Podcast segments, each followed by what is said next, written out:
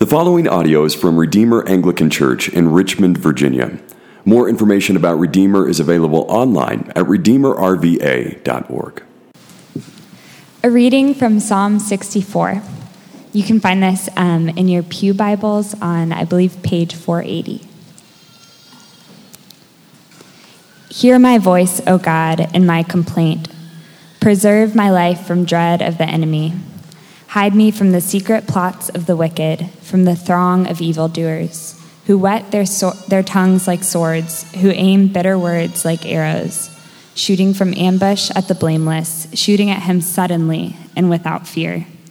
They hold fast to their evil purpose. They talk of lying snares secretly, thinking, Who can see them? They search out injustice, saying, We have accomplished a diligent search. For the inward mind and heart of a man are deep. But God shoots his arrows at them. They are wounded suddenly. They are brought to ruin with their own tongues turned against them. All who see them will wag their heads. Then all mankind fears. They tell what God has brought about and ponder what he has done. Let the righteous one rejoice in the Lord and take refuge in him. Let all the upright in heart exult. This is the word of the Lord.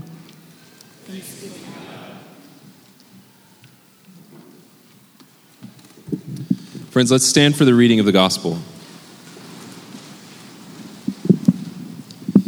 Gospel reading this morning comes from John chapter 8, verses 1 through 11. That's on page 894 of your Pew Bibles.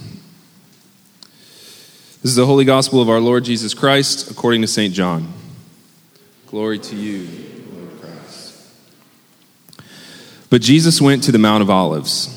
Early in the morning, he came again to the temple. All the people came to meet him, and he sat down and taught them. The scribes and the Pharisees brought a woman who had been caught in adultery and placed her in the midst.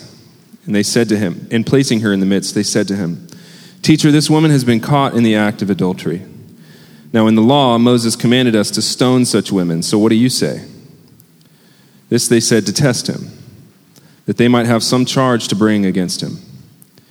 Jesus bent down and wrote with his finger on the ground, and as they continued to ask him, he stood up and said to them, Let him who is without sin among you be the first to throw a stone at her.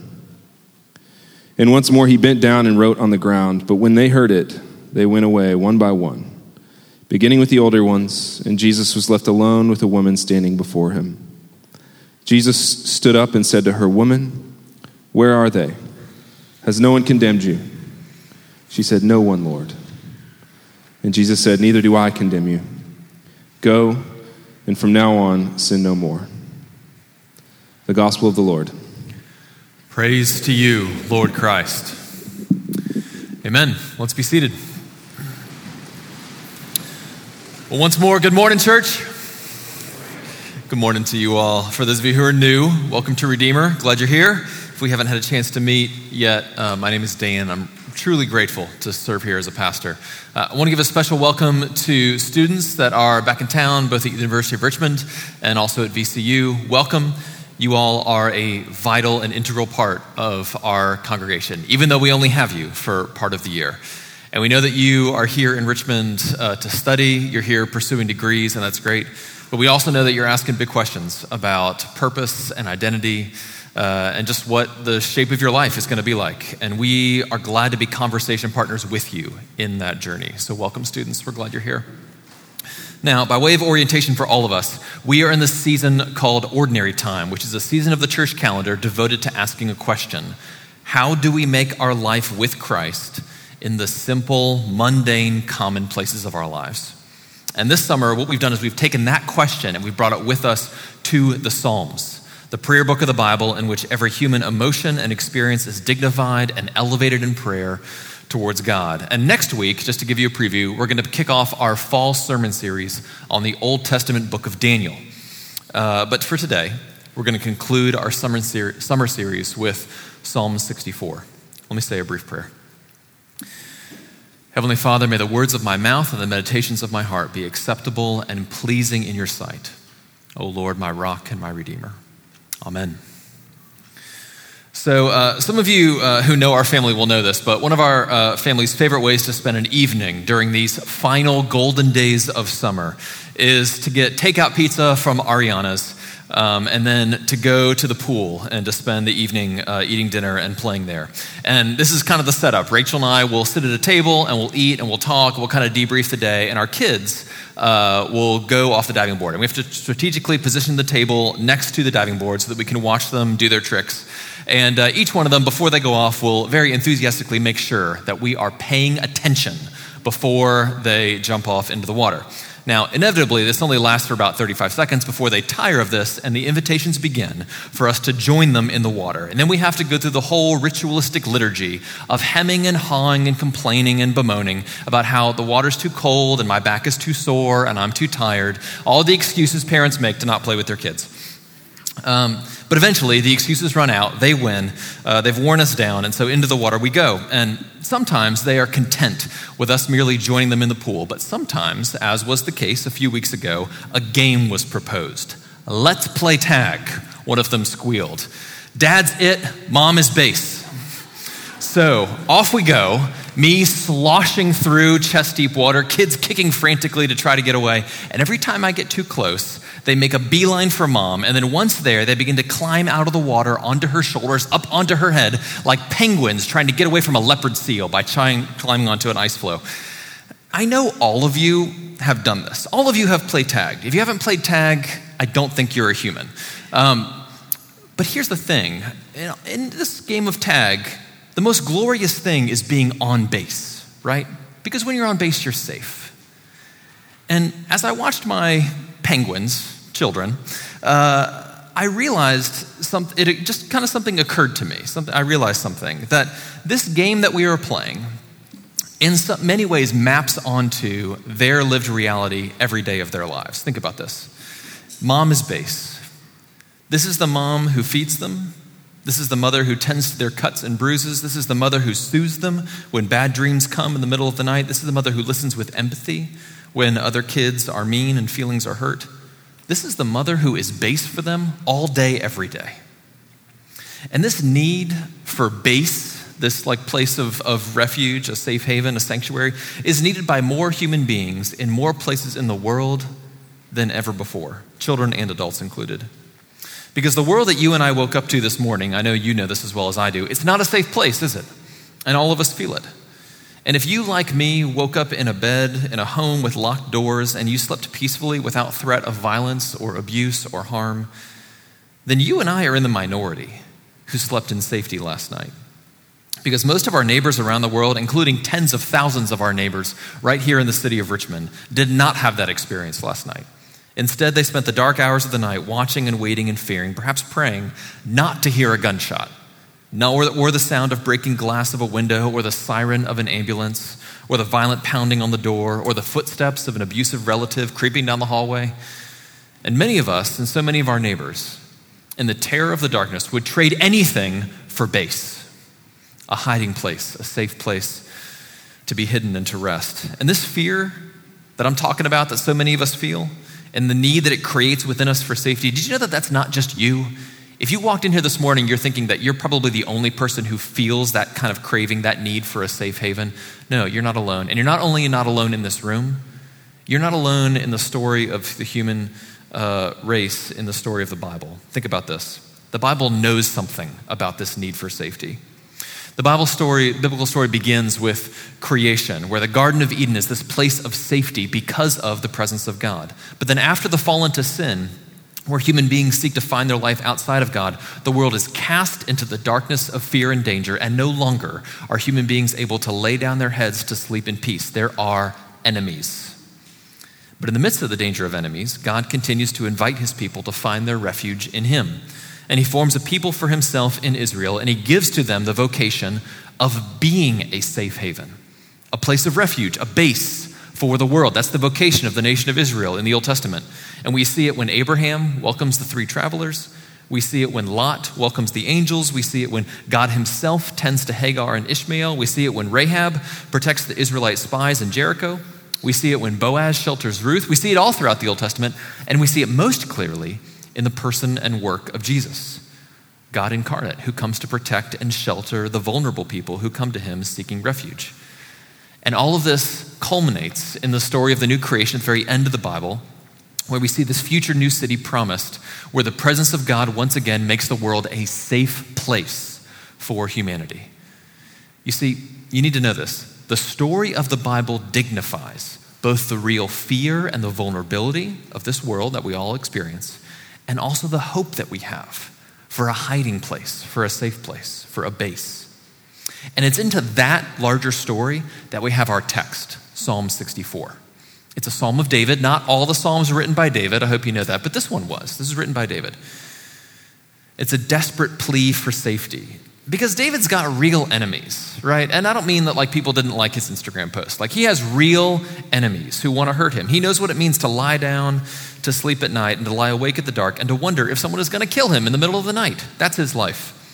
And he knows what it means to have people spreading rumors about him and to know that his reputation would, with some folks, never recover. He knew the nauseating feeling in his gut that there were real people with real names who hated him. And you know what he did with all of that fear?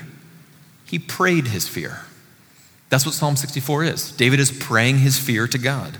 He's asking God, begging God to shelter him and to hide him, which is why the psalm begins with these two sentences verses 1 and 2.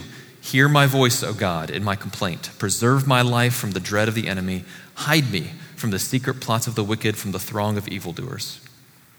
You know, I bet there are some of you that needed to pray something like that this morning. You probably didn't. I mean, maybe you did, but you probably didn't. But you, maybe you needed to pray something like that this morning. And others of you actually needed that to pray that prayer a long time ago, probably last year. Remember last year when things got really hard? You needed to pray it then. And still others of you, and I'm not trying to like weirdly predict anything, but odds are you're going to need to pray this prayer in about two weeks. Something's going to happen, and you're going to need this prayer. And still others of us are going to need this prayer to care for our very real neighbors and our very real friends who are going to need a hiding place.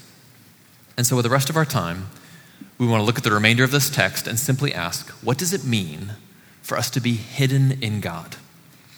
And we're going to see that it means at least two things, probably more, but at least two things. First, it means knowing the strategy of the enemy. And then, second, it means rejoicing in the subversion of God. Now, that sounds a little confusing, but we're going to explain it. Knowing the strategy of the enemy and rejoicing in the subversion of God. Uh, you might find it helpful to have the text in front of you. We're going to look at all of the verses in this psalm. So if you want to have the text out so you can look at it, that's, that's good. Verses 3 and 4. These enemies who whet their tongues like swords, who aim bitter words like arrows, shooting from ambush at the blameless, shooting at him suddenly and without fear. Some strange language here that we don't use all the time. This phrase, whet their tongues like swords, this is imagery taken from the old practice of whetting a sharpening stone in order to put an edge on a metal blade. And then this phrase, bitter words aimed like arrows. This is purposeful and premeditated, which is different than losing your temper and yelling at somebody, right? This is purposeful and premeditated. Shooting from ambush. This is using the element of surprise, and then suddenly, without fear, we might say, without remorse. No fear of getting in trouble. What are we talking about? This is the description of a predator. The strategy of the enemy is that of a predator hunting its prey. And some of you, dear friends, listen to me if you can. You have been victims of human predators who have done you very real harm. You've been abused, either physically or sexually or emotionally. You've been hurt with words that have pierced you with their cruelty. You've had someone in your family or at school or at work turn on you suddenly and unexpectedly and betray you and then tear you down. And some of you bear very old wounds and old scars from that pain. And you bear them on your body or on your heart or on your mind from these attacks. But others of you, you know what? Others of you came here this morning with fresh wounds that have not yet scarred over or healed. And whether the harm inflicted to you decades, was decades ago or actually as recent as this morning, the invitation for you in this moment through Psalm 64 is to ask God to hide you, to secret you away, to protect you, to give you safe haven and sanctuary. That's the invitation here. The strategy of the enemy is first predatory, but it's worse than that. It keeps going, verses 5 and 6. These enemies hold fast to their evil purpose. They talk of laying snares secretly, thinking who can see them. They search out injustice, saying, We have accomplished a diligent search. And then this interesting phrase, For the inward mind and heart of a man are deep. So the strategy of the enemy is not only predatory, it is also secretive in not one but two ways. First, secret from others, that's obvious. Second, not so obvious, secret from themselves. And this points to the reality that not only do people hurt each other in private and secret, invisible ways, they do, that's true, but so often the people who hurt others are blind to their own wickedness. Isn't that true? This phrase, for the inward mind and heart of a person are deep. Y'all, listen, we don't understand ourselves, do we? As anyone who has ever sat in a therapist's office and attempted true, deep inner work has realized, we cannot plumb the depths of ourselves, much less anybody else. And hear me, almost nobody does evil on purpose, knowing it to be evil. Almost nobody does that. But almost everybody does evil, believing that either they are doing good or that what they're doing is no big deal. This is why predators usually don't know that they're predators. This is why abusers do not often think of themselves as abusers. And if you need an example of this, you don't have to look any further than our gospel lesson this morning, which Danny read just a few moments ago from John chapter 8. There's the story about this woman who is caught in the act of adultery. Think about the story. The religious leaders who brought the woman are predators. They are. Think about it. What kind of work was required to catch this woman? Premeditation, plotting, scheming, watching, waiting, careful timing, sudden pouncing, all secretive predatory work, all for the purpose of doing what they believed to be right. But there's some self deception at play here, isn't there? Because did they bring two people into the town square? Mm-mm, just one. The man is conspicuously absent. How convenient that they caught her the same morning that Jesus was visiting, scheduled to visit the temple. There's some self deception at play here. This woman is being used, manipulated, and preyed upon by religious leaders, by clergy. It is not too much of a stretch to see in this story a sad and troubling precursor to the ways in which the church, rather than being a hiding place, a safe haven, and a sanctuary, as it was created by God to be for the world, instead becomes a predator itself. Thus, the church images, in this case, not the God who is safe, but the devil who is dangerous. 1 Peter 5 8, your enemy, the devil, prowls around like a roaring lion looking for someone to devour. And too many children and women and men as well have been devoured by the church, the very church to which they turn to be hidden in safety. And so, listen, in the strategy of the enemy, which is predatory and secretive, we not only see the harm and the pain that so many of us, nearly all of us, have received in manifold ways, we also perhaps, just with just as much, if not more, horror and shame, behold something of a reflection of ourselves here, realizing that though we are made and called to be safe havens, we, in the depths of our beings in which we barely know or understand, are actually doing harm to each other and to our neighbors. Y'all, it is too easy to read this psalm only as a victim and to avoid reading it as an enemy and to avoid knowing that there are real human beings out there in this world who bear wounds and scars from us. Now, in the midst of the depths of the pain of that realization, the author makes a quick and surprising turn. The psalmist begins with this cry, this desperate plea, and then in verse 7, God answers decisively but counterintuitively. Here's what happens verses 7 and 8. But God shoots his arrow at them. I didn't even know that was in the Bible. God shoots his arrow at them. They are wounded suddenly. They are brought to ruin with their own tongues turned against them. All who see them will wag their heads. In other words, God has this way of quickly turning the tables on wicked people, and in fact, using their own wickedness to overthrow them. God, in other words, subverts the wickedness of the enemy. This is like the spiritual equivalent of judo, Think about it. Judo is this like martial art where you use your enemy's force or momentum against them. So if you're proficient at judo, you don't have to be like big and strong. You just have to be good at subverting the energy of your enemy. God is so subtle, so deft, so in control that God almost never has to use brute force to defeat enemies. He doesn't have to. The force of their own evil, properly subverted, subverted is enough. So if you're thinking to yourself, that sounds a little abstract, uh, you've actually lived this, and here's how you've lived it. You told a lie. Uh, you, you would not do that. I told a lie, right? You tell a lie and you make yourself to make yourself look better, right? And to make someone else not look so good.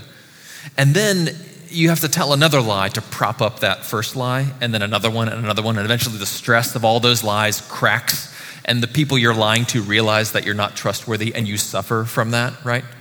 Where is God in the midst of that? He is all up and in it and through it. God is subverting your own wickedness to bring you to your senses. This is why, both in our individual lives and in the world at large, things tend to get worse before they get better. A predator or an abuser or a dictator pushes their wickedness to the extreme, and then their own pride and their own selfishness and their own cruelty end up being their downfall. And God is in that. God hides his people, he protects his people, he gives safety to his people by subverting the enemy. And when you are finally safe, when you finally do get to that place of refuge and you are hidden from your enemies and you are protected, you know what's around the corner? Joy. Always. Always joy is right around the corner, which is why the psalm ends the way it does. Look at verses 9 and 10.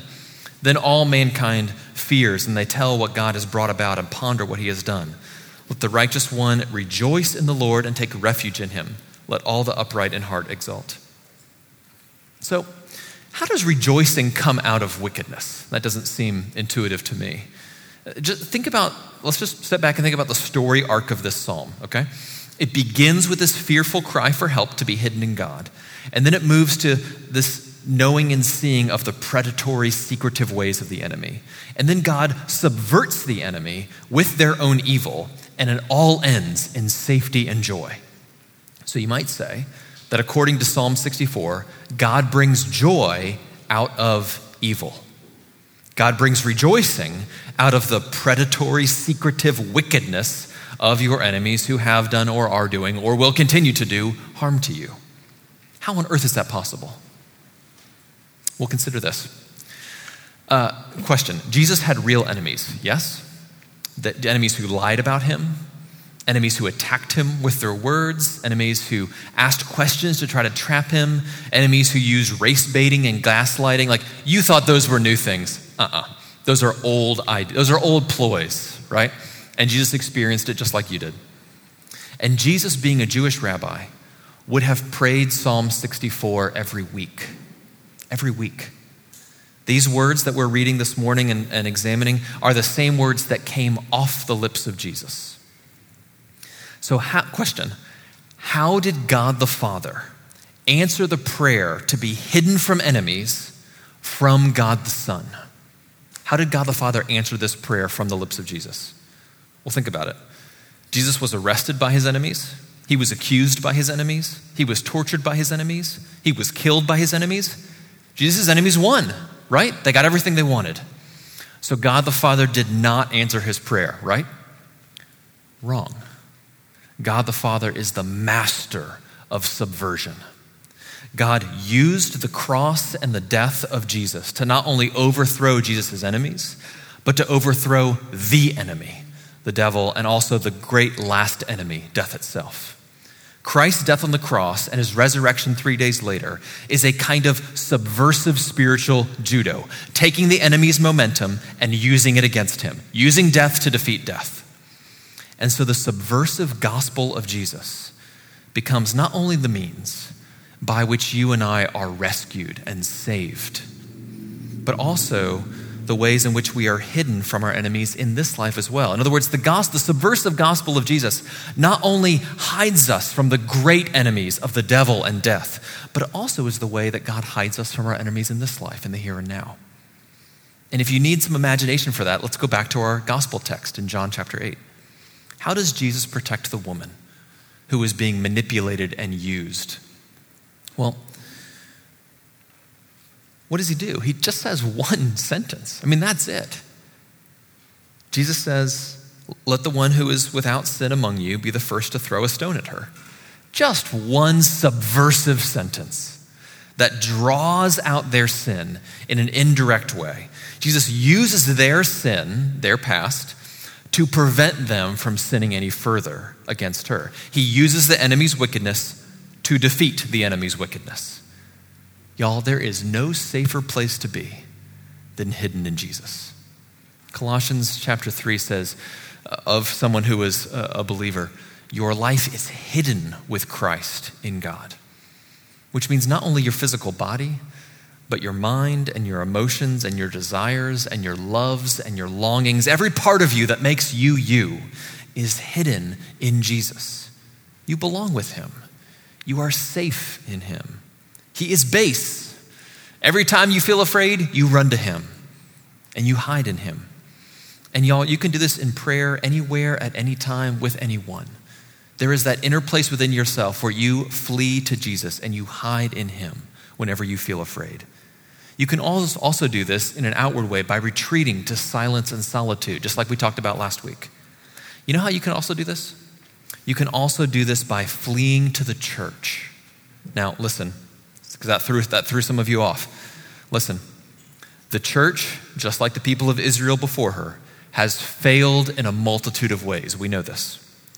But that failure has not erased the vocation of the church, which is to be a sanctuary a hiding place, a refuge for the vulnerable.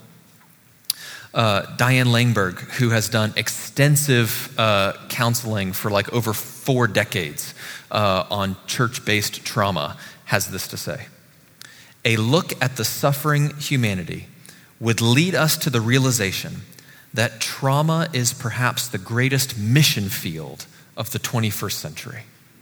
Meaning, that if you are wondering where you will minister, where you will serve, where you'll be useful and helpful and loving and caring and compassionate to others, how will you go about doing that? You do not have to look any further than the pain in the life of the person sitting next to you or the pain in the life of your neighbor. Y'all, how will our neighbors be hidden in God the Father if they do not first find a hiding place in Mother Church. We are base, y'all. That's us. That's our vocation. That's our calling. We are base, or rather, we're meant to be. We are to say to our vulnerable neighbors, You are safe here. How do we begin our service today? I know everybody got here for like the very beginning of the service. That's okay. I'm not trying to shame anybody. But how does our service begin? To all who are weary and seek rest, to all who mourn and long for comfort to all who struggle and desire hope, to all who are strangers and yearn for community, and to whoever else will come, anybody else. This church opens wide her doors and offers welcome in the name of the Lord Jesus Christ. You know, that concluding phrase, in the name of the Lord Jesus Christ, is the part that makes all the difference. Because there are a lot of folks and institutions and places in this world that are trying to be hospitable, and that's great. But y'all, if all we have to offer is our own welcome, our own safety, then we will just recapitulate the sins and woes of the church over the centuries. And we don't want to do that, do we? No, we want to offer real safety, which means we have to offer safety in somebody besides ourselves. We have to offer the safety of Jesus. And so we must become the kind of people who are actually finding our hiding place, our place of refuge, our safe haven not so much in each other, but in Jesus. And when we do that, we then have something to offer to our vulnerable neighbors. And as we begin to embody that kind of safety in our communal life together, then and only then, as the safety of Jesus is embodied in the safety of his people, then the church does become a sanctuary. And we have to be careful not to separate out the individual from the institution here. Right? The church will be a hiding place for the vulnerable when we offer others the kind of safety that we have found in God through Jesus. And y'all, while Mother Church has a long history of failing at this, she also, thanks be to God, has an even longer history of actually offering beautiful sanctuary and refuge to people. Let's just think about some of these. The early church offering shelter to slaves and to women who are fleeing for a place of safety. The early church seeking after discarded children among the city dumps and bringing them in and giving them shelter and raising them the early church welcoming in the deceased and the dying during the plagues. Think about the church here in the United States, some even in the city of Richmond, assisting with the Underground Railroad. Think about Corrie ten Boom hiding Jewish refugees fleeing from the Nazis. Think about the ways that even some of you are welcoming strangers into your homes and feeding them at your tables and giving them a safe place to sleep in your beds. Y'all, what did Jesus say in Matthew chapter 10? Every time you give a cold drink of water to someone in my name, you are doing this. This is our invitation for our vulnerable neighbors to find a hiding place in God by first finding a hiding place in us. Y'all, I love watching my children flee to their mother, and I love how safe they feel with her. It's a beautiful thing. She is base for them all day, every day. And our prayer is that we would find the same kind of base in God the Father. And may we actually be that same kind of base as the church for our neighbors. Let's pray. Heavenly Father, thank you for the way that you have become a safe haven and a refuge for us in Jesus. Thank you that all who flee to you for refuge are never turned away. Would you, by the working of your Holy Spirit in our midst, cultivate amongst us the kind of safety so that we might be a hiding place for our vulnerable neighbors? Please do this work amongst us, we pray, in your name, Lord Jesus. Amen.